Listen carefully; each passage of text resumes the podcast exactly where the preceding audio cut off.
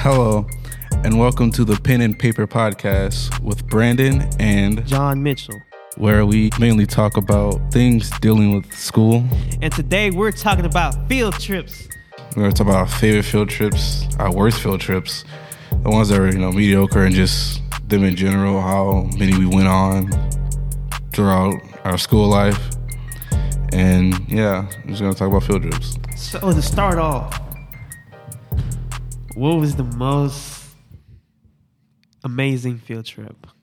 To me, my favorite field trip would probably be. um This is a tough choice because I kind of have two, but I'm gonna have to go with when I went to Royal Purple Raceway with Mr. Mai because the whole time you're there, you just hear nothing but cars just revving up and just flying down the drag strip.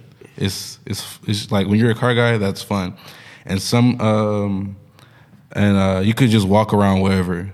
So like you could just be sitting there watching the drag race happen, or you could go to the back where they actually tune, like they sit there and tune the cars, and people just watch and they start them up sometimes to see what it sounds like, to see if it sounds right and all that. And then you could just buy stuff. You could buy food. You could buy hats. I, I got one of the hats, the Chevrolet hat from uh, the the race. So that's probably my favorite because it's just so much fun, and you just you know you just do you at the field trip. So that's probably why my probably why that's my favorite one. My favorite field trip would probably be when I went to the zoo and met Dwight Howard. really? Yeah. That was the first time I ever got close to an animal without being scared or getting of getting bit. Was he holding like the one of the animals? I had a hold of the snake. A snake? Yeah. Oh no. And I fed a lion. I fed a leopard. And I walked with cheetahs. I would have ran. I'm not gonna lie. I would have tried to get away from them. Cheetahs cheetahs are fun. I'll I'll, I'll deal with a cheetah before I'll deal with a leopard. Leopards are more The dangerous. Leopard, the leopard is the most dangerous Yeah. cat, other than the lion. But I did have a good day. That was like the best field trip ever, even though I didn't get discount at the zoo. it was just a free day at the zoo, you know. But technically, like field trips are a learning experience. Yeah, that is true. Because um, if we, if like, well, some of us did, because we could have uh, talked to the guys that were tuning the the cars for the drag race. We could actually just talk to them. Like they'd be like, "Oh yeah, we did this. This has like 93 octane or 100 octane." They'll, they'll literally just tell us what the car is running sometimes, and they're just like, they'll actually, you know, describe how they did it, when they built it, how they built it, and all that stuff. Because with drag racing, there's a lot of building. There's more building than racing, honestly. So yeah, it's it really is a learning experience. Probably the most boring field trip I had is probably going to the park when I was a kid. As a field trip, Yeah, going to just the park is not really fun to me because, like, technically that part probably was like the reason that I didn't like it. There was no playgrounds, no, no way that you can have fun really, unless you bring something. How's that a park? How how's that a park? I don't know. That's It was just an open field. So I guess you play football or something, but yeah, Nobody- You, you bring one. yeah, if you bring one, like what? Yeah, it was boring, Why would I don't even know. I don't understand that. but it made sense though because we were just there to eat. Mm, maybe. Now it's time for the paper flap, Paper flap, flap, flap, flap, flap. And we have a special guest, Miss Yarbrough. So I think field trips are really important for experiential learning.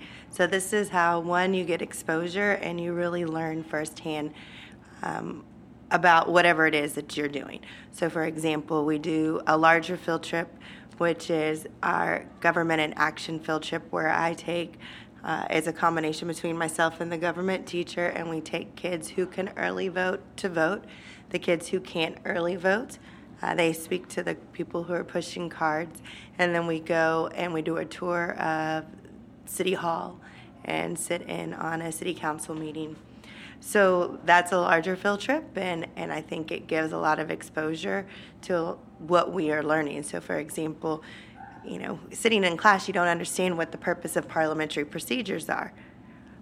But when you go to the council meeting and you see them using parliamentary procedures, it's like, oh, this is why we've learned it in Miss Yarborough's class. So, um, and then really it's just engagement. Other classes, depending on, I want to make sure that we get the opportunity to experience and see things that we may not normally get the opportunity to see. So the small versus the big. So the small, you know, I think it really depends on the field trip and who's going along with you. Um, any size can be a good size as long as you have students who are willing to, you know, listen and follow directions. It really doesn't matter the size that of of the group. So I've had as small as 20 something and then I've had as large as 60 something. As long as the students are actively engaged and willing to learn um, and listen, then the field trips always tend to run smoothly. Now, in the future, how would you choose field trips? So, kind of like what I'm doing now. The government in action is on its second year. It'll be going on its third year next year. So, I want to stay consistent with a few of them, but also somewhat like we did this year. A lot of it's going to be student planned, and that's one of the things that I want to continue to ensure is happening is that based on kind of where the classes go and the discussions and the intrigue and the interest, that that's where we move. So, as you know, when we did our City of Houston field trip where we explored the City of Houston, the the three areas that we went to, we wanted to make four. We just didn't have enough time in the day. Were really picked by students. So a lot of it is student choice, and there should be a lot of ownership, which is why people should be coming to my class all the time.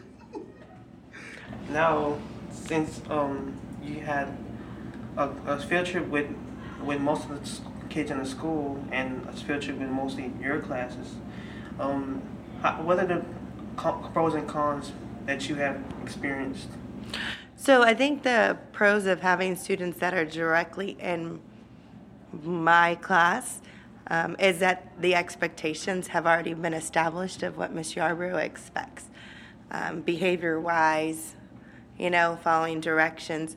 Where when you're taking a group that may not have you, um, they may know of your expectations, but then there's also, um, they don't know for sure. You know, it's like, I heard this is how Miss Yarborough is, but now you get to experience it. And I have very high expectations for my students because I know they're very capable. Hey, you remember that um City of Houston field trip, right? Yeah, um, I went there, and I remember the, the main thing I really remember was the Buddhist temple and how the lady pretty much explained how you know Buddhism is different from Christianity because uh, they don't really directly praise a god. You know, it's more of Buddha isn't a god; it's a person that had a lot of knowledge and how they want to be like him, you know, be knowledgeable and know things that is beyond the the regular, I guess. So I really like that filter because it it gave me insight to a new religion. Yeah, the meditation was really nice. Like I really felt relaxed after that. Like I I, I think I'm gonna do it every day. I mean, I really didn't feel anything. It's probably because I was crossing my legs wrong. I couldn't do like yeah the other leg on top of the other. That that hurted my knees, mm-hmm. like my waist. So I really didn't feel anything. It was just like, ah, uh, yeah, that's it. When we went to the Hong Kong Mall, that was a good experience too. Got to um actually taste the the real Chinese food compared to the processed version that we get from Panda Express and the um, restaurant Timmy Chan? Yeah, um, when I went to the the mall, I had tempura, which is is basically shrimp, but like they're bigger, mm-hmm. and that really was good. And they also had a whole like a grocery store in a mall. Yeah, I've never seen that before. Most I've seen in a mall is Foot Locker and Forever Twenty One. I've never seen a whole restaurant in a mall. Mm-hmm. I mean, not restaurant, a whole grocery store. Yeah. a whole grocery store in the mall, and they had. I remember one specific thing. They had this candy in English. It's literally just called sugar. That's it, just sugar. but in Chinese, it was like a whole brand that that they had imported from China. So it was like, it, I find that kind of weird. How in English the name of the brand was just sugar, and Chinese it was a legitimate brand from China. Mm-hmm. But I don't know if it was Corona or what. The mall was kind of empty when we were there. It actually kind of was. I, I think it was probably more packed than it was mm-hmm. because it, it was only a couple people there. Mm-hmm. But that was my first time being there, so I'm not too sure. We could just be like, I don't know. It could have been more people, or it could have just been the average amount. Yeah, a lot of stores were closed too. But most of the stores were closed for the holidays. So yeah, you know, it was it's a lunar lunar year. Yeah. Oh So- yeah. We did go like around uh, Chinese New Year. Then we went to the art gallery. That was fun. I really didn't talk to any of the artists. I was just looking at the art mainly. A lot of them was uh, interesting and like really different designs. There, there was one where it's just like a whole uh, like sequence where one painting was like the beginning. This is the second step, the third one, and then the final one. It was like uh, some guy being taken over by, I guess it was supposed to be like some evil being or something, and was just wrapping him. And when he finally, the being finally took him over, it was like he was floating or something. It looked kind of cool. But I like how um you actually got a full aspect from the um from art and learned a little more about it and the different ways it's used. You know, one of the guys, one of the artists, was like, if you wanted a custom painting, just like, I forgot the size of the canvas is a certain size. One of them was like five hundred dollars. Yeah. Like five hundred dollars. That is insane. That's if you really want to become an artist, just charge that amount of money. Five hundred dollars just for one, and, and then the sec, the other, another one's eight hundred. Then the last one, like I guess the biggest one you could get, was a thousand dollars.